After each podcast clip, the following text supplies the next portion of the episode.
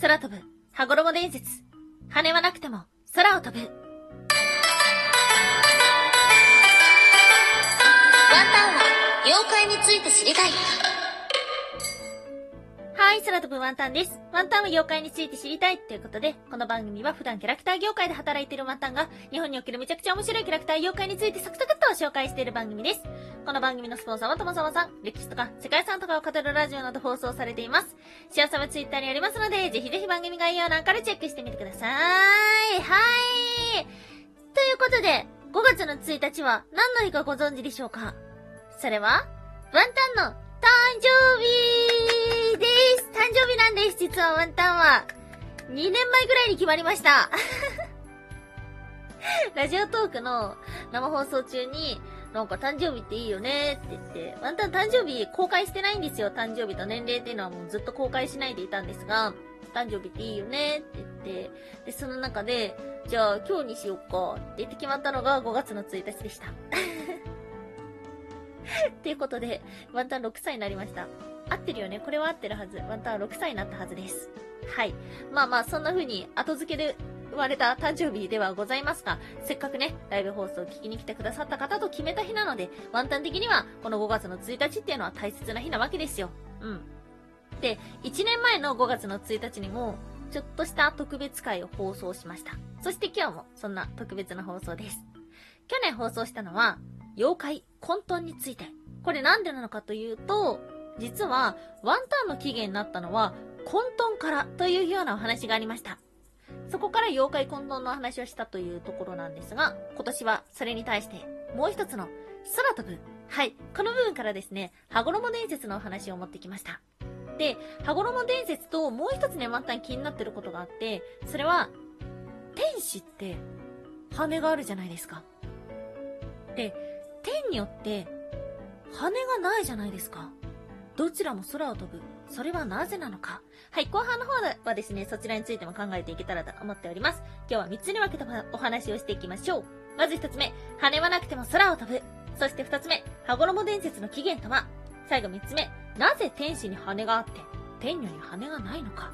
はい、ということで、まず1つ目、羽はなくても空を飛ぶ。はい、ということで、天女だったりとか、まあ、天神だったりとか、あと仙人もかなこれらのものっていうのは、羽はないのに空を飛ぶことがあります。これはなぜなのかそれは、羽衣という衣装を身にまとっているから。羽衣っていうのは本来天神の衣装という風にされていて、天界のものではあります。多くの物語では天女様も着ていて、それを身にまとったら空を飛ぶことができる。ということなんですが、天女ってそもそも一体何なのかっていうと、えっ、ー、と、似たもので比べられるのが、女神様ではあるんですけども、天女と女神様は違います。天女というのは、天界に住む女性。そして、女神様というのは女性の神様。なので、天女様っていうのは、イコール神様ではない。まあ、ただ、天女様を神として祀ってるところもあるっていうような程度かな。はい。ということなので、えなぜ空を飛ぶことができるかというと、羽衣があるから。そんな羽衣、一体どこから来たのか。今日の二つ目、羽衣伝説の起源とは日本最古の羽衣伝説というのは、京都府丹後の伊佐名湖山にあると言われています。昔々、森の中の水辺で天女が水浴びをしていました。そこに訪れた老夫婦があまりの美しさに見とれて、天女の羽衣を隠してしまいます。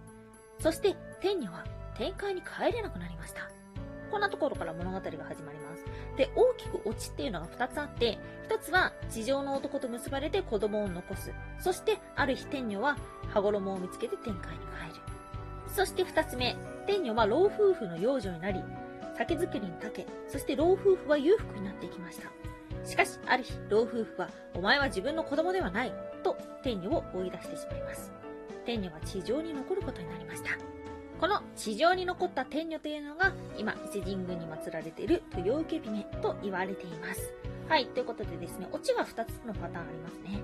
で、あとまあ、羽衣伝説といえば、有名なもので言うと、やはり竹取物語なのではないでしょうか。ちょっと長くなってしまうんで、もろもろ省くのですが、高畑勲の、え竹取物語をベースにしてお話をすると、竹取物語で月の者が着ている衣装というのが羽衣です。そして、かぐや姫は羽衣を身にまとった途端、記憶がなくなり、人格が変わる。というか人格がなくなってしまいます。これなんでかというと、羽衣というのは、天界と地上を分けるものだと考えられているということから、まあおそらく人間ではないよ、人間ではなくなってしまったよっていうような表現なのかな。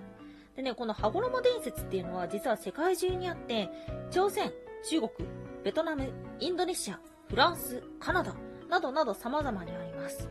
で、おおよそのベースになっているものは、白鳥諸土説話というものがあって、まあ、そこから派生して竹取物語にもなってるし、羽衣伝説にもなってるっていう風に言われてるんですけども、まあ、この物語というのが森の泉に7羽の白鳥が舞い降りてきて、その羽衣を脱ぐと人間の姿をしていました。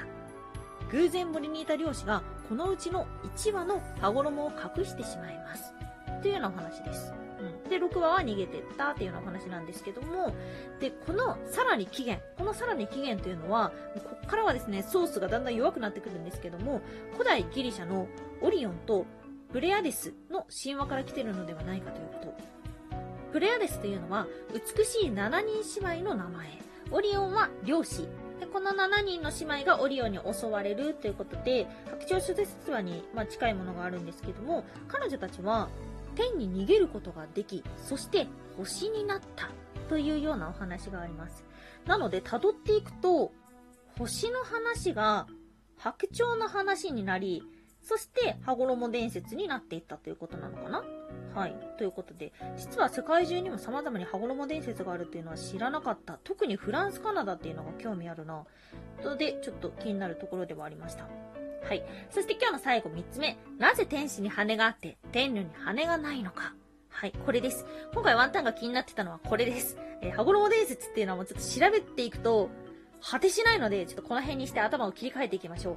ワンタンは気になっている。なぜ天使に羽があって天女に羽はないのか。これは思想の違いではないかと言われています。なぜ天使に羽が生えているのか。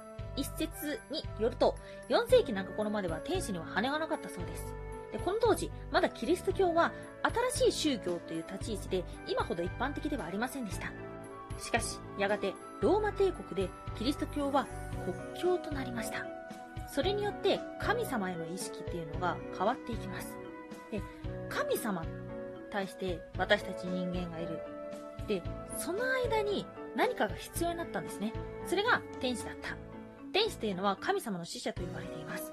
で、その死者が普通の人間と同じ姿してたらおかしくないって言って、羽が生えたというような説。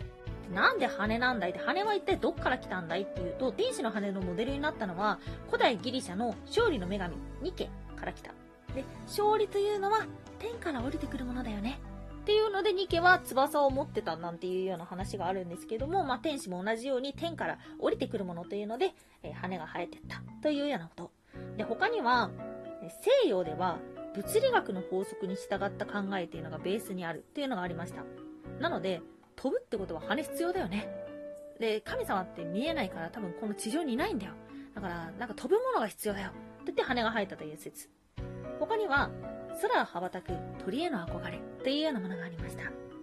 おそらく白鳥手術説話だったりとか羽衣伝説っていうのも、もうあえて鳥が選ばれたというのは、昔の人は空を飛ぶ鳥に対して自由だったりとか、憧れだったりとか、そんないろんな思いを持っていたからなのかもしれません。ではありますが、ワンタンは鳥が嫌い。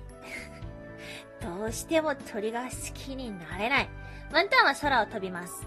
でもワンタンは、うーんとね、羽衣で飛んでる。多分、羽衣で飛んでんのかな？ワンタンは何で飛んでるんだろう？ここまで調べたはいいけど ところでワンタンは何で飛んでるんだろう。ワンタンはね、一応ね、餃子で飛んでることになってるから この胸元にある二つの餃子で、一応空を飛んでることになっています。ちょっと怪しいですね。はい。えっ、ー、と、皆さんでワンタンの設定を練り上げてください。ワン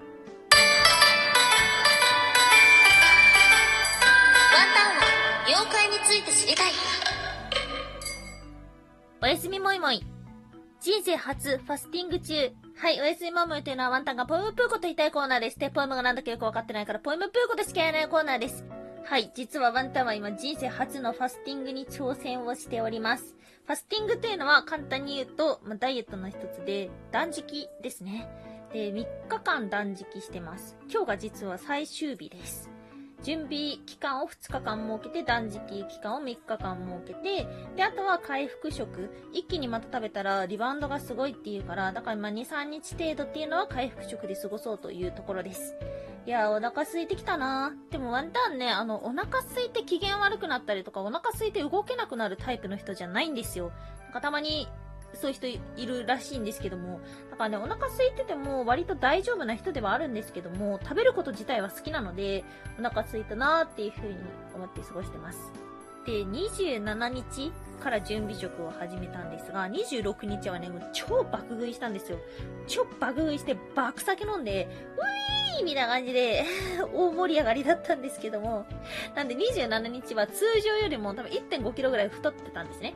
から始まって、普通より1.5キロ太ってる方がやばいんだけど、から始まって、なんでマックスから今までで3.5キロ痩せてますね。で、通常で考えたら今2キロぐらい痩せてんのかな？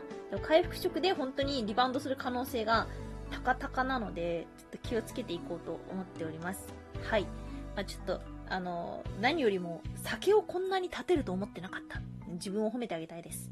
はい、ということで、そんな近況でした。今年もどうぞよろしくお願いします。今日もお聴きいただきましてありがとうございました。以上、空飛ぶワンタンでした。